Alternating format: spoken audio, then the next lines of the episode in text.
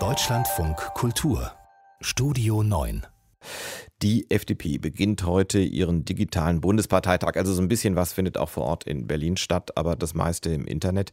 Und es wird natürlich jetzt doch langsam mal relativ kurz vor den Bundestagswahlen unter anderem auch um die Frage gehen, mit wem man denn eine Regierung bilden könnte.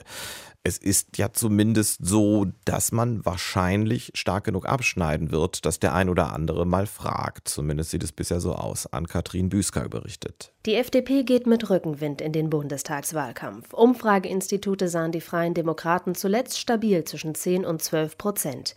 In Rheinland-Pfalz ist die Ampelregierung, an der die Partei beteiligt ist, bei der Landtagswahl bestätigt worden.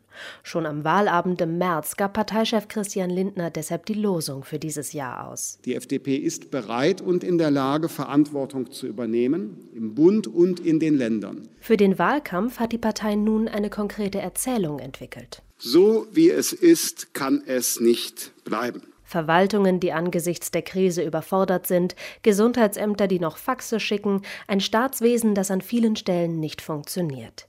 Die FDP konstatiert einen enormen Modernisierungsbedarf und präsentiert Ansätze, wie dieser aus ihrer Sicht gelingen könnte.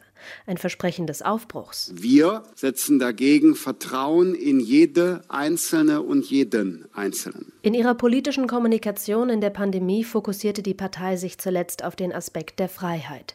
Sichtbar geworden etwa in der Verfassungsbeschwerde gegen die Notbremse, die die Mitglieder der Bundestagsfraktion in Karlsruhe eingereicht hatten in Forderungen nach Öffnungsschritten und der Aufhebung der Einschränkung der Rechte von Geimpften. Freiheit bedeutet für die FDP nach wie vor auch die Freiheit des Marktes. Das betonte Generalsekretär Volker Wissing bei der Vorstellung des Wahlprogramms. Nichts ist besser, schneller und effektiver als die Wettbewerbsanreize der Marktwirtschaft. Diese Kräfte zu nutzen steht weit oben auf der Agenda, vor allem durch Entlastungen, etwa bei Steuern und Abgaben. Entbürokratisierung ist ein wiederkehrendes Stichwort, ebenso der schlanke Staat.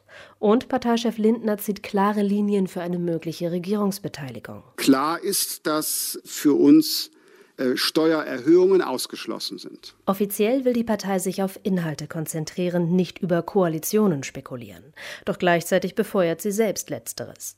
Die Union sei nicht mehr der natürliche Partner der FDP, so Generalsekretär Wissing wiederholt. Er hat in Rheinland-Pfalz gerade erneut ein Ampelbündnis mitverhandelt.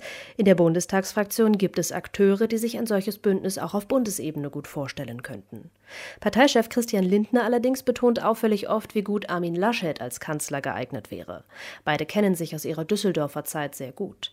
Den Wahlkampf dort wird wieder Johannes Vogel gestalten, Generalsekretär der NRW-FDP. Ich habe Lust drauf, in den kommenden Monaten die Bundestagswahlkampagne, die aus Berlin kommen wird, mit Ihnen hier im größten Landesverband zu hebeln. Der 39-Jährige, der schon 2009 in den Bundestag einzog, kandidiert beim Parteitag erstmals als stellvertretender Vorsitzender der Partei und will damit die Nachfolge von Katja Suding antreten.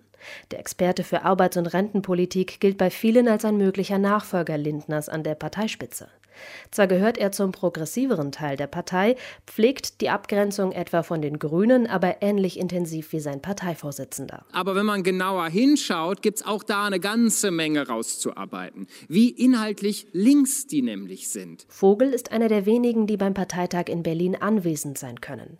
Wer sich für das Präsidium bewirbt, darf dies vor Ort tun, ansonsten ist der Zugang beschränkt. Nur das Präsidium, die Tagungsleitung und die Presse sind unter strengen Hygienebedingungen zugelassen. Die Delegierten nehmen digital teil.